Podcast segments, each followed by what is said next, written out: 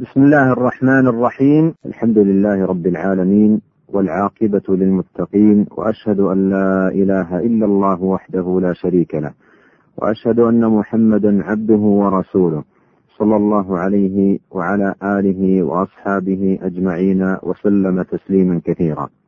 أما بعد السلام عليكم ورحمة الله وبركاته.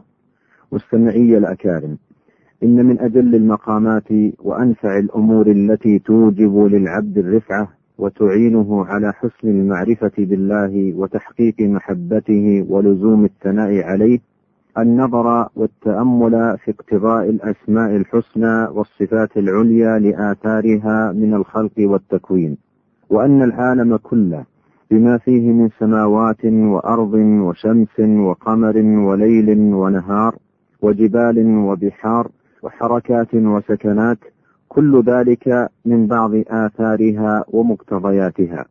فهي كلها تشير إلى الأسماء الحسنى وحقائقها وتنادي عليها وتدل عليها وتخبر بها بلسان النطق والحال. كما قيل تأمل سطور الكائنات فإنها من الملك الأعلى إليك رسائل وقد خط فيها لو تأملت خطها ألا كل شيء ما خلا الله باطل. تشير بإثبات الصفات لربها فصامتها يهدي ومن هو قائل. فلست ترى شيئا. أدل على شيء من دلالة المخلوقات على صفات خالقها ونعوت كماله وحقائق أسمائه. وهذا من أجل المعارف وأشرفها. وكل اسم من أسماء الله سبحانه له صفة خاصة فإن أسماءه أوصاف مدح وكمال وكل صفة لها مقتض وفعل إما لازم أو متعد. ولذلك الفعل تعلق بمفعول هو من لوازمه وهذا في خلقه وأمره وثوابه وعقابه. وكل ذلك آثار لأسماء الله الحسنى وموجباتها. ويستحيل تعطيل مفعوله عن أفعاله. وأفعاله عن صفاته وصفاته عن أسمائه وأسمائه وصفاته عن ذاته. ولهذا جاء في القرآن الكريم الإنكار على من عطله عن أمره ونهيه وثوابه وعقابه وأن قائل ذلك نسب الله إلى ما لا يليق به وإلى ما يتنزه عنه وأن ذلك حكم سيء ممن حكم به عليه. وأن من نسبه إلى ذلك فما قدره حق قدره ولا عظمه حق تعظيمه كما قال تعالى في حق منكر النبوة وإرسال الرسل وإنزال الكتب. وما قدر الله حق قدره إذ قالوا ما أنزل الله على بشر من شيء وقال تعالى في حق منكر المعاد والثواب والعقاب وما قدر الله حق قدره والأرض جميعا قبضته يوم القيامة والسماوات مطويات بيمينه. وقال في حق من جوز عليه التسوية بين المختلفين كالأبرار والفجار والمؤمنين والكفار.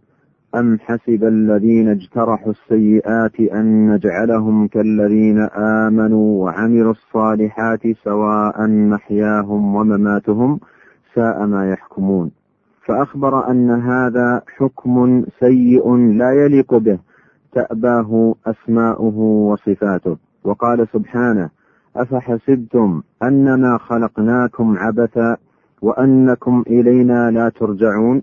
فتعالى الله الملك الحق لا إله إلا هو رب العرش الكريم. أي تعالى عن هذا الظن والحسبان الذي تأباه أسماؤه وصفاته. ونظائر هذا في القرآن كثيرة. ينفي فيها عن نفسه خلاف موجب أسمائه وصفاته. إذ ذلك مستلزم تعطيلها عن كمالها ومقتضياتها. أيها الإخوة المستمعون وعليه فإن من أنفع ما يكون للعبد في هذا الباب مطالعة مقتضيات الأسماء الحسنى والتأمل في موجباتها. وحسن دلالتها على كمال مبدعها وعظمة خالقها وأنه سبحانه أتقنها وأحكمها غاية الإتقان والإحكام. ما ترى في خلق الرحمن من تفاوت. وكل اسم من أسماء الله الحسنى يقتضي آثاره من الخلق والتكوين. فاسمه الحميد المجيد. يمنع ترك الإنسان سدى مهملا معطلا لا يؤمر ولا ينهى ولا يثاب ولا يعاقب. وكذلك اسمه الحكيم يأبى ذلك. وكذلك اسمه الملك واسمه الحي يمنع أن يكون معطلا من الفعل بل حقيقة الحياة الفعل. فكل حي فعال.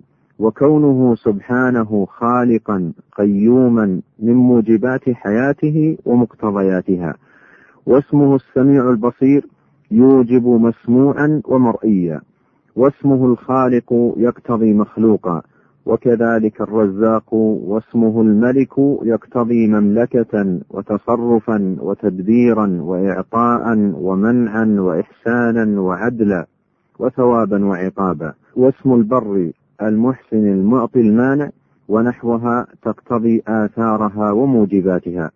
واسم الغفار التواب العفو يقتضي وجود جناية تغفر وتوبة تقبل وجرائم يعفى عنها وهكذا الشأن في جميع أسمائه.